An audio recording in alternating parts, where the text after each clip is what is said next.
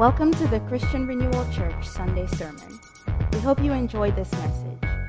For more information about this podcast and other resources, visit ChristianRenewalHHI.org.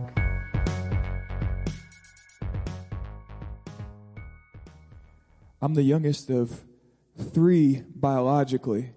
My sister is 7 years older than me, and my brother is 5 years older than me. And my dad, my biological dad, left when I was two. So my sister was 9, and my brother was 7, something like that. And I was 2, and I don't have any memories of him really, or I didn't have any memories of him.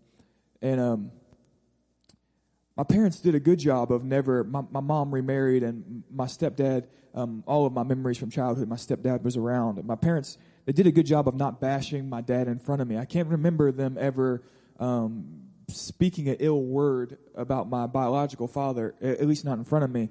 And I can remember them saying things like, even my stepfather saying, "Oh, you got your dad's smile," or your dad used to come fishing here," or but never anything negative. In honesty, to this day, I don't understand what happened. I don't know why he left, or totally I don't understand. I know that there was some depression involved. I know that there was some anxiety involved, some mental health stuff.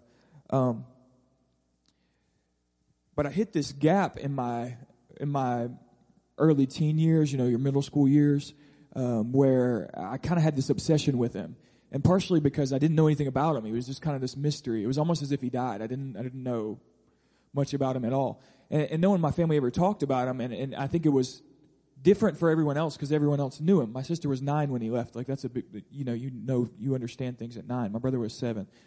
So it was this mystery that I think everyone else knew the answer to except for me. I didn't know the answer.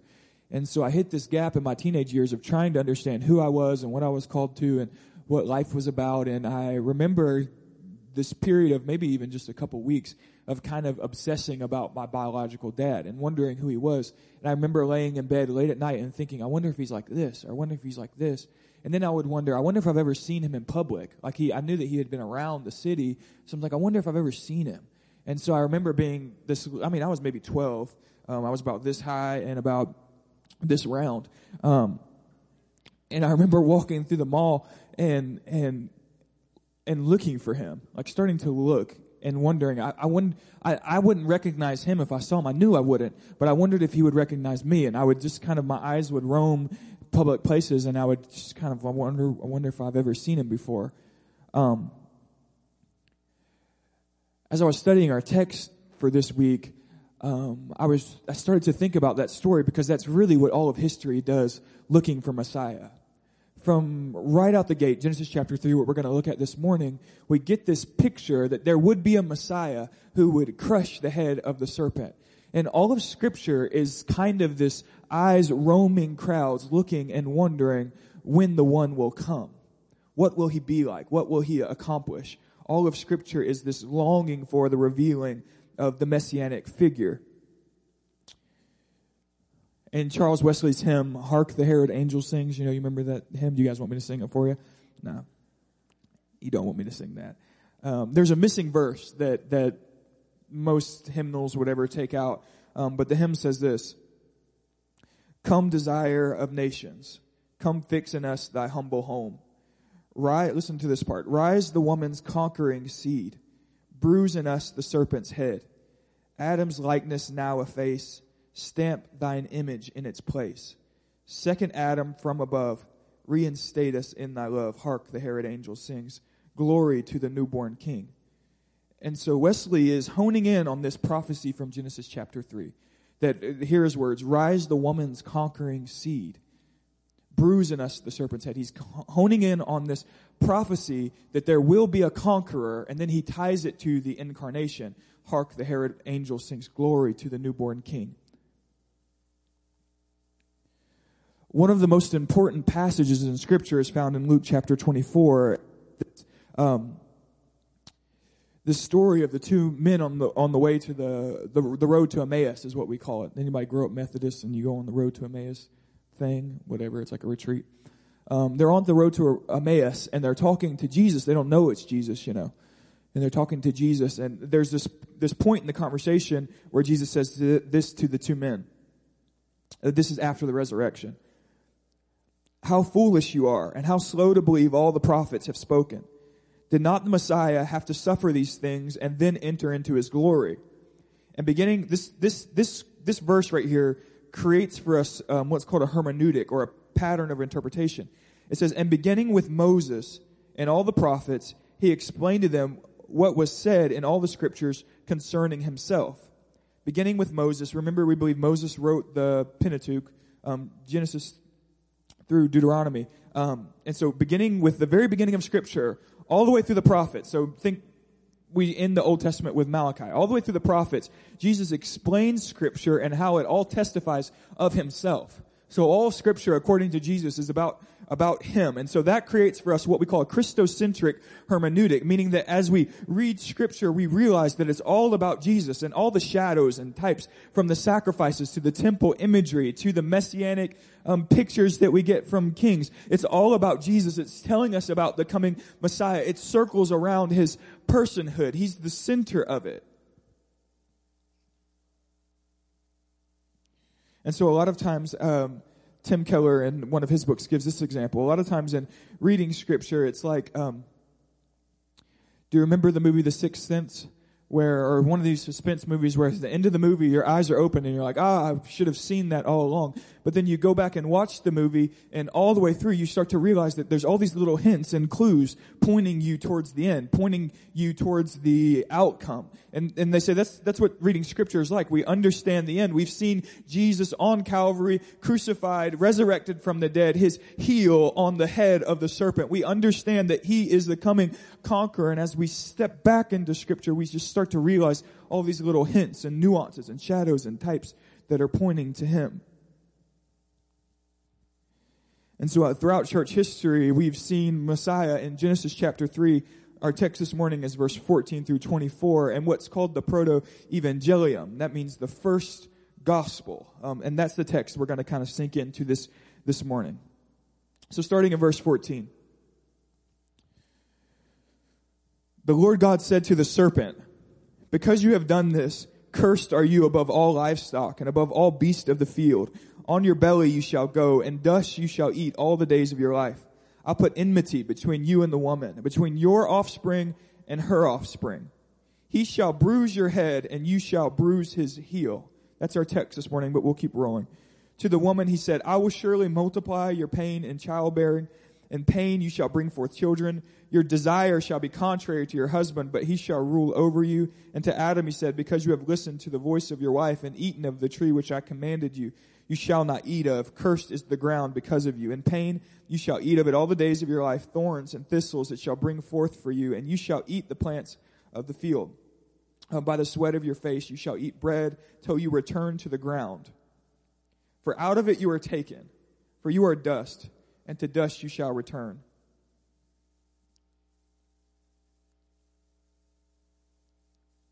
And so here we have the consequence of Adam and Eve's fall. Remember last week we talked about total depravity, the fact that in that moment of rebellion, all of earth was kind of shattered. All of creation was broken, that there was this complete unhinging that happened when the man and woman, which God gave dominion, they handed their dominion over to the serpent because of deception, and creation becomes unhinged.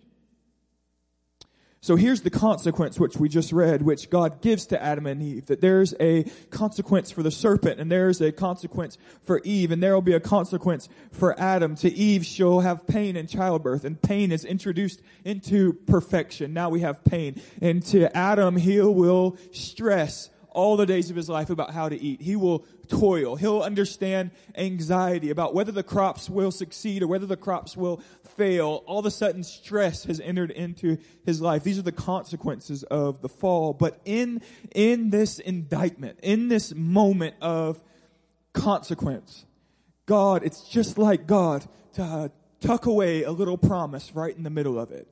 It's just like God that in the moment of justice, in the moment of receiving our due punishment, that God hides away for us a promise that there will be a coming seed whose heel will crush the head of the serpent and whose heel will be bruised by the serpent. In the curse, he's planting seeds of hope. He doesn't leave us depressed, anxious. He doesn't leave us with this gloom worldview. But here we just run into an optimistic worldview because our optimism centers around the seed, around the person. And so I just kind of want to play with the verse here for a minute, and then I want to talk about how the verse becomes a staple. This verse in particular creates a trajectory for all of Scripture that points us towards the coming Messiah. I was taught, I don't know if I was taught by anyone or if I read this when I was young. I don't know. I've always been taught and believed that this verse, when it says that, I think the translation I read for you says that Eve's offspring, but the Hebrew word there for offspring is the same word that's always used in the Old Testament for seed. And so, like the King James, for instance, translates it as the woman's seed, and that's a consistent translation. I was taught always that women don't have seed, that men have seed. And so the fact that the Hebrew says that by the seed of the woman, that was a prophecy that spoke to the virgin birth, that this one that was born wouldn't be born in a normal way, that he would be born in a specific way. He would be born in a unique way, that this one would be the seed of a woman. The virgin birth was the way that I was always taught. There's some pushback to that idea. A lot of scholars and commentators will point out that the word seed is a collective noun, that it can mean the offspring as a whole will have enmity with evil. And that's okay. That's not a bad stance to take, but I don't think we're wrong to assume this as a virgin birth prophecy based on that comment by Jesus that all of Scripture surrounds him. So I think it's safe, and I assume that in that line that the woman's seed will crush the head of the serpent, that we already see pictures, shadows at least. Maybe not perfect prophetic decoration, but at least there's a shadow of the one who was to come. And so for me, I'm already running into virgin birth ideas. So it says that the seed will have enmity with the serpent's offspring. But then it shifts, not from the seed to a he. And so even if the seed was a collective noun, even if it meant that, it breaks at the point that the pronoun shifts to a singular masculine person. And so now we're not looking for the seed, the seed of Eve, in the sense that corporate humanity is going to crush the head of the serpent, but there's a singular he. And so this he, for me, changes all of Scripture. Because the point of this is not that we will crush the head of the serpent. It's not that we are going to rise up with our political movements and all of our energy, and that we're going to form the perfect party, and that we are, through our intellect, going to conquer evil. There's no we in this text. There is a profound he. That pronoun is singular masculine. There's a he who will stomp the head of the serpent.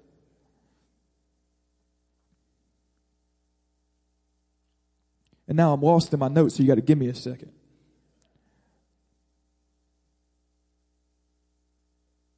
This he dictates the trajectory of Scripture. No community, political party, no church, mosque, or synagogue. There's spiritual leaders who may have hints of truth in them. For instance, Gandhi is going to play with the Sermon on the Mount, but Gandhi does not crush the head of the serpent. And so we're not synchristic in our ideas. It's not that we believe that all religions have some form of truth, and so you can get any way.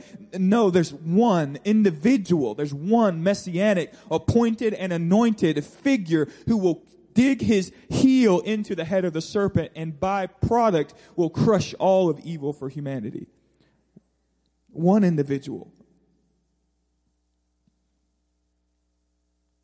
And so our eyes, as we read Scripture, like my young 11, 12-year-old eyes, roam crowds looking for that one individual, looking for that one messianic figure who on his back would conquer victory.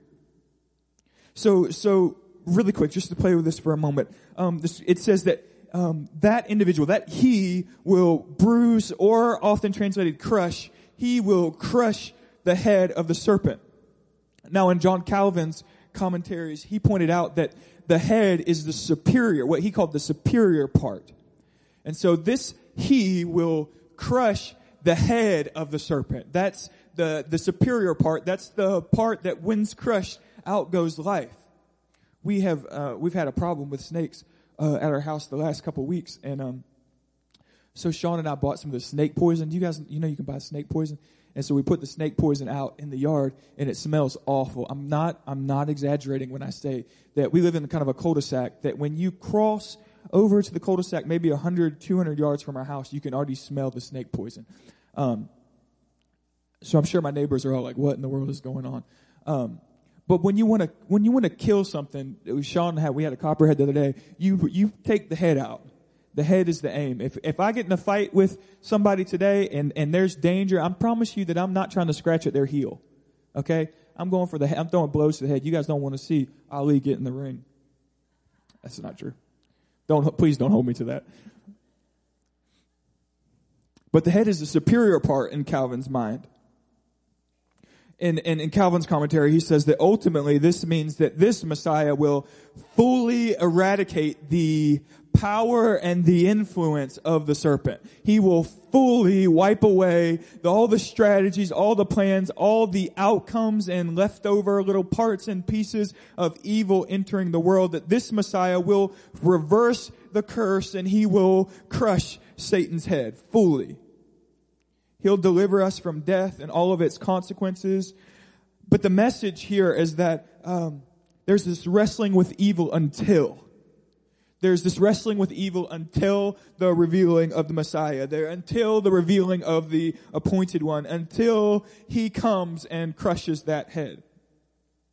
And then the prophecy has this other little part to it. It says that the serpent will bruise that Messiah's heel.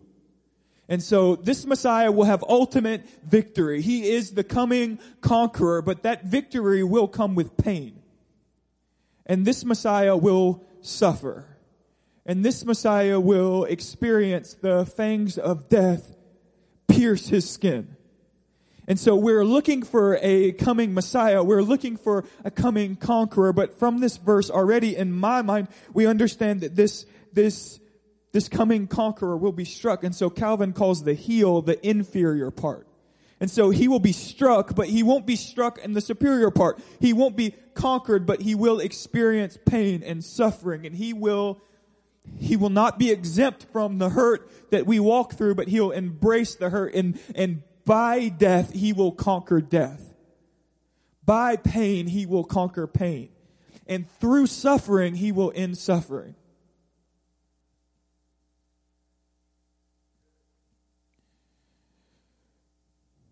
And so as scripture develops, we come to like the sacrifice imagery. Last week we talked about the fact that God kills some animal in the garden already to clothe Adam and Eve. So we've already come to that idea in Hebrews that without the shedding of blood, there is no remission of sin. We're getting sacrificial imagery. We're getting temple imagery. And it's all pointing to the fact that this coming messianic figure will be the ultimate sufferer. And so when Isaiah 53 comes into view, that he will be wounded for our transgression, crushed for our iniquity, that text makes perfect sense in my mind because I'm looking for a conqueror, but a conqueror who experiences pain. And when Zechariah 12 comes to the forefront and he says that Israel will look on the one whom they have pierced, they'll mourn for him as one mourns for an only son. They'll mourn for the one whom they've pierced. And the scripture says that from that piercing there would be a flow of atonement for the nations.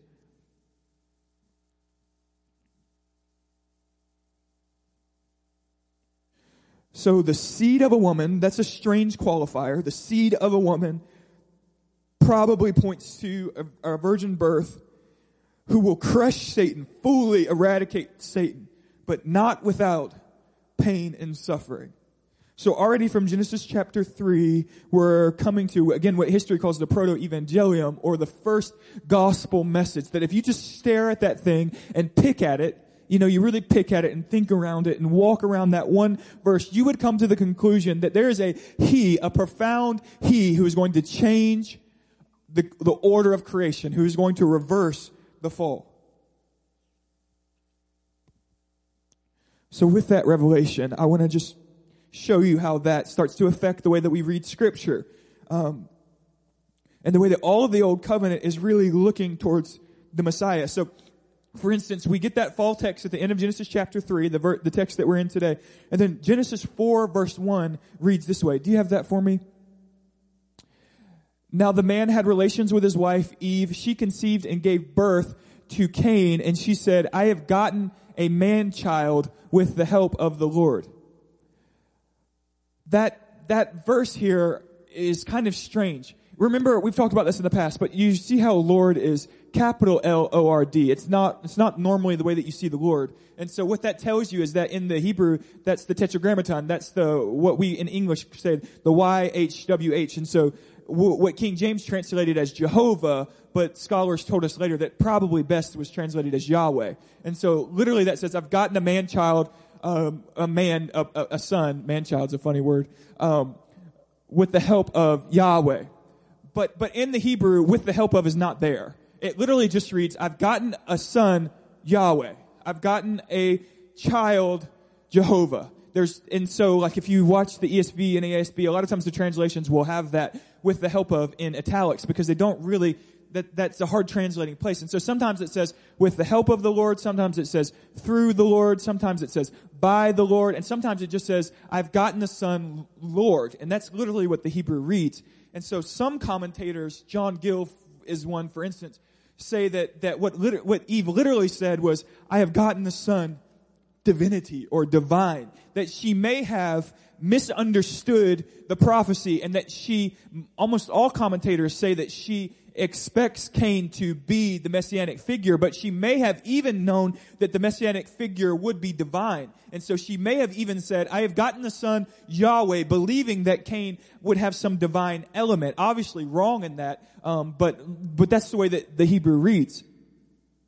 And so immediately Cain comes into picture, and you can imagine Adam and Eve contemplating that line, that their offspring would crush the head of the serpent. And so there would be some anticipation and some hope and some longing for the fact that maybe the son would crush the head of the serpent. But as you read the text, you realize that this son is ate up with the serpent, and this son has filled with envy and hatred. And rather than crushing the head of the serpent, he would crush the head of his brother.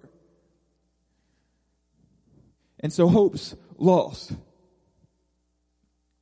And so the scripture says that God gives Adam and Eve Seth. And Seth, that name literally means compensation, or it means anointed one, the anointed. And so they name him Seth, and I'm suggesting with hope that this would be the Messiah, that maybe Seth would carry out the messianic role, and Seth falls short. And watch, this one is really interesting to me. Can you give me Genesis chapter 5, verse 29?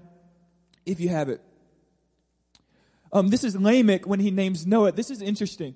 He names Noah saying, this one will give us rest from our work and from the toil of our hands arising from the ground, which the Lord has cursed. So Lamech names Noah and says of Noah, remember that's the curse that God gave Adam. That's Adam's part. That he would have to work with toil and sweat, that he would have to work hard to get fruit from the ground. And so when Lamech names Noah, he says that this one is going to give us rest from that. And so maybe Noah is a messianic type in that he builds an ark and saves some of humanity from the flood, but he ultimately doesn't deliver from that toil. Not Noah. Noah's not the one to fully overthrow that curse. And so scripture just starts to play with this idea of who's the coming Messiah. So we get pictures of Moses. Moses is interesting, and Moses is going to deliver Israel out of Egypt. But Moses has these shadows of fear of man, right? Like he's intimidated and he's fearful. And then there's these outbursts of anger. And Moses is still ate up with the serpent. There's still attributes of the serpent that we see in Moses. And then we get to we get to Judges. And the Judges, the repetitive theme in Judges is that every man does what's right in his own eyes. That in Judges, every man does what's right in his own eyes. And we get that there's utter chaos from that fact. That when men do just what they want to do, there's evil. That we are innately broken, and we can't just say, you do you, and I'm going to do me, and everything is going to be okay. That doesn't work. Judges teaches us that. And so from Judges, and we get to Ruth, we're building towards a king.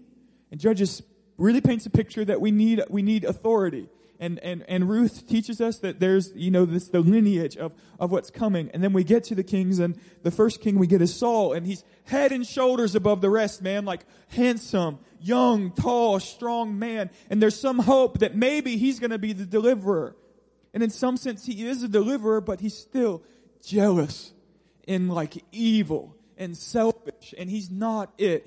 But in reading the text, we're not too worried that he's not it, because we've already met David, and David is different, because David is a shepherd and he's a warrior. He's going to take down Goliath, but God says of David that he's a man after my own heart, and that God doesn't look on outward appearance like Saul. He looks on inward appearance, and David has a certain inward appearance that's pure. And so we get this worshiper and this warrior, and there's this hope that maybe David is Messiah, and he certainly is a messianic figure. But then he lays down in bed with Bathsheba and kills her husband, and really quickly he's got the same serpent nature living in him that the rest of us do. And so hope's dropped, and hope's dropped, and hope dropped, and maybe this one, not this one, maybe this one, not this one. And all of scriptural history is looking for this Messiah of Genesis chapter 3. And when Malachi finishes his writing, there's 400 years of silence before Gabriel announces to a young virgin that there's a seed in her womb. And we get Jesus, and Jesus is born, and he's just utterly and profoundly different than any other person who has ever walked the earth. And so he does things like sits down with the woman at the well in John chapter 4. The adulterous woman caught in adultery in John 8, he doesn't stone her, but he shows mercy. Like, what is that? And he's very, very kind. But watch him at 12. He knows scripture better than the rabbis. Remember, he's in the temple and he's like astounding the rabbis with all this wisdom. He knows scripture better than any other. He expresses this extreme love and care and kindness that is not normal. That's not like us. Everything about Jesus is utterly different. He's not selfish. He's not full of envy and deceit. He's not looking for, he's not self-serving. He's not Saul and he's not David. He's just different. And then they say of him, when he teaches with authority like no one we've ever known. And then he speaks to demons and they just run. And he tells dead people just to get up. And so all of the hope is set on this Jesus. And you start to watch him and contemplate him, and he's kind of confounding everyone because he's not quite what they expect, but yet he's more than you expect, but different. And so some reject him because he's not operating in a political role, because we learned from David that Messiah would be kingly. But Jesus doesn't operate in a political role. But the problem is that those who are looking for a politician forgot that this problem in Genesis chapter 3, this is not a political problem. This is a profoundly spiritual issue that he came to stomp out. So he doesn't come as a political figure. He comes as Messiah, ready to stomp the head of the serpent, and he'll do so by enduring extreme suffering on the cross of Calvary.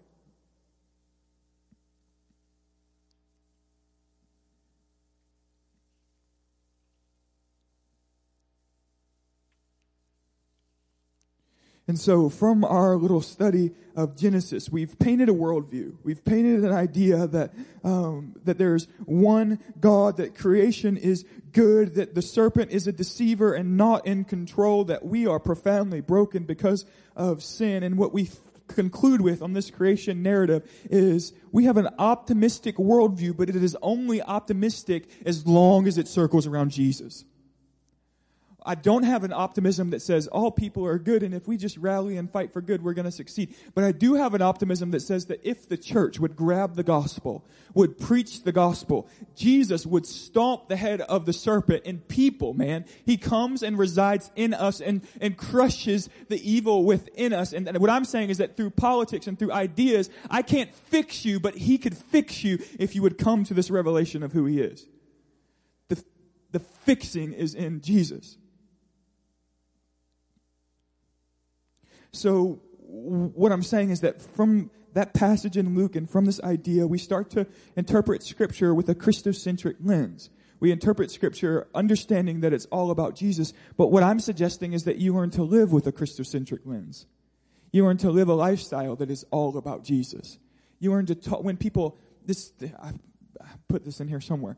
When people ask you, who are you? Where are you from? Tell me about yourself. That you don't start with, I accomplished this, and I went to school here, and I am so successful because I accomplished this major deal at a young age. And come look at my clothes, look at my attire. You realize that we're trying to communicate things through our attire. And architecture speaks, and so we want big, nice houses, because when people see our big, nice houses, they'll realize how successful we are, because architecture speaks, and our culture says you ought to speak about how great you are. But I'm saying that from Genesis chapter 3, that pronoun, that he, should totally murder your worldview. And when I talk about me, when you start asking me about me, that you ought to hear a he a lot. That it should be infused in my speech. He did this, and he set me free, and he set my feet on a solid rock, and he took me out of miry clay, and he delivered me from demonic oppression, and he forgave my sins, and I was embarrassed because I was utterly evil and a failure. And he, what he did was he took my sins and he cast them to the depths of the sea, and he set me free from shame, and he set me free from bondage. And now my speech circles around a he, because I live with a Christocentric lens.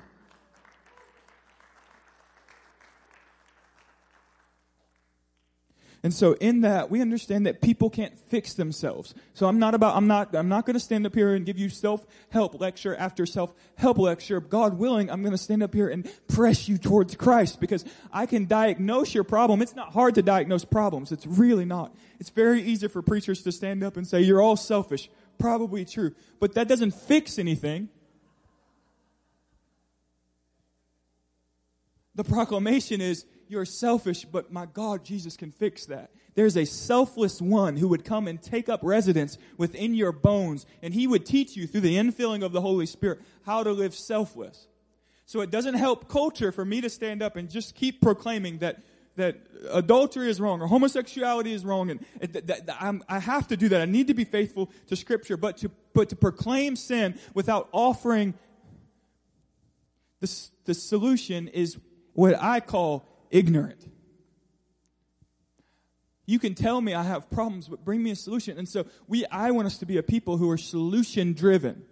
And so when I get around an unbeliever, it's not necessarily my goal to point out everything that's wrong with their life. That would be really easy. But if I can get them in a conversation about Jesus, Jesus is able to fix the things that are broken. Just diagnosing the problem is not helping anything. But if I can bring you to the solution, which is a singular masculine person, according to Genesis chapter 3, he can begin to do his work. He is the crusher of the serpent's head, not me. I just introduce him. So now our proclamation, my lifestyle is wrapped up in Jesus. My proclamation is wrapped up in Jesus. I'm not on the self-help train. I don't have 5 steps to a better life. I have one person to a better life. And one filling.